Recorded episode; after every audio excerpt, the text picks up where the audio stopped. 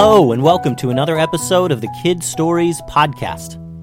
I'm Phil Bechtel, and before we get started with our brand new story, I want to share some of our listener ideas for the Campground Powers. If you remember, I asked if you guys had any good ideas for the powers that the Sandwich Brothers get when they use the magical hot dog stick. One loyal listener named Arlo suggested some ideas like water breathing and shape-shifting. He also suggested being able to see through trees, which is one of my favorite ideas. If you have any ideas you'd like to share, then have your adult email me at kidstoriespodcast@gmail.com. I'll be finishing up that Campground Powers episode pretty soon. I also want to give a shout out to a listener and fellow writer named Max. Max is busy writing his own story in the Valley Town universe, and I'm excited to be able to read that for you guys soon. Now, on to today's episode. It's called Dropkick Kittycat, Episode 1, The Origin Story, and I hope you love it. The day had finally come. After months of asking and reminding and pleading, Jacob and Sophia were going to their local animal shelter to pick up a cat. This would be their first family pet, and they were so excited. They looked online and saw that there were 26 different cats currently at the shelter. Their parents suggested going to meet all the cats in person to get a better idea of the one that would work best in their home. The shelter was amazing. They got to hold all the nice cats and see them all play together on their cat jungle gym. Some of the cats completely ignored them. Some cats were a little interested, and there were a few that seemed very curious about Sophia and Jacob. The cats would rub against their legs and purr loudly when Sophia and Jacob petted them. Jacob and Sophia then noticed a white cat standing on its hind legs and looking right at them from across the room. "Is that cat looking at us?" asked Sophia. "Is that cat standing up?" asked Jacob. Then the cat jumped down from its perch on a scratching post and ran to the two kids. It leaped into Sophia's arms, and it was purring so loudly she could feel it rumbling against her chest. "I see you found Snowflake," said one of the volunteers at the shelter. "I think she found me," said Sophia. "What did you say its name is?" "Snowflake," said the volunteer. "It's a he. He's usually a bit more timid of people, but he seems to love you guys." Snowflake was a full-grown white cat. He had black fur around his paws and a black stripe of fur above his eyes. It looked kind of like a headband. Snowflake then reached from Sophia's arms and leaped onto Jacob and began rolling around in his arms. Sophia and Jacob's parents gave each other a look, happy to see their kids enjoying the cat so much. "Well, let's learn some more about this little guy, shall we?" said their mom.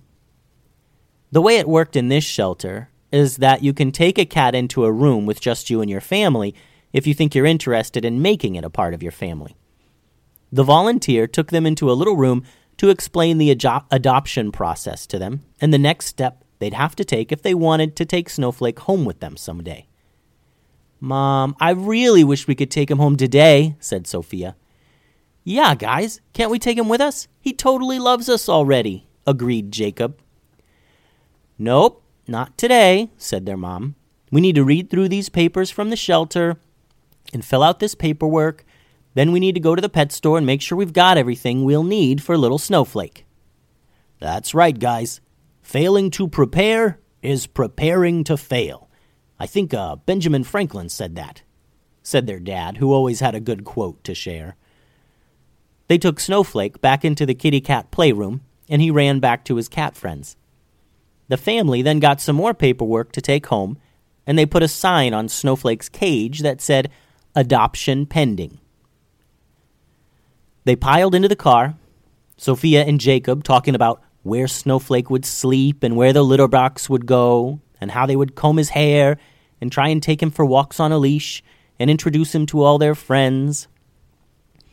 About halfway home, Sophia felt something brush against her ear. "Jacob, stop," she said. "Hands to yourself." "What?" asked Jacob, looking up from his book. "Sophia!" Jacob looked up and saw Snowflake.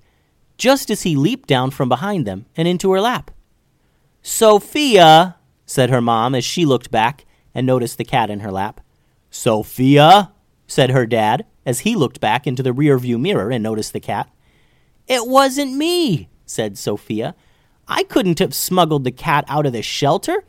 He must have slipped into your giant purse, Mom." "What?" wondered Mom as she looked into her purse.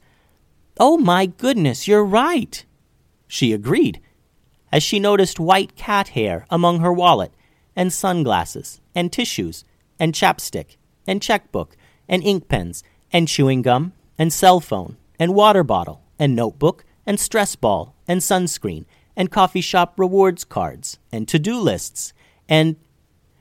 Their mom realized then that she should organize her purse once she got home. The family took the cat back to the shelter and apologized profusely. "We're so sorry. Really, we didn't mean to take Snowflake," said Dad. "He tried to break out in my wife's giant purse." "That's all right," said the volunteer. "This guy's pretty sneaky. He's escaped the shelter before, and no one knows how. See you guys soon, and you can take him home for real next time." "Snowflake's like a ninja or something," Jacob said to Sophia. "Yeah, Snowflake the ninja," she thought out loud. She looked back to see Snowflake standing on his hind legs, peering out the shelter window and watching them leave the parking lot. The end. So this is just the beginning for Snowflake, Sophia, and Jacob. There's a lot more excitement in the near future for these characters, and I'm glad you got to listen to the first episode today. I hope you liked it. And I want to tell you that there is a store now open on the website. So check out kidstoriespodcast.com if you'd like to support the website and check out some cool stuff that I have for sale on there. Thanks for listening.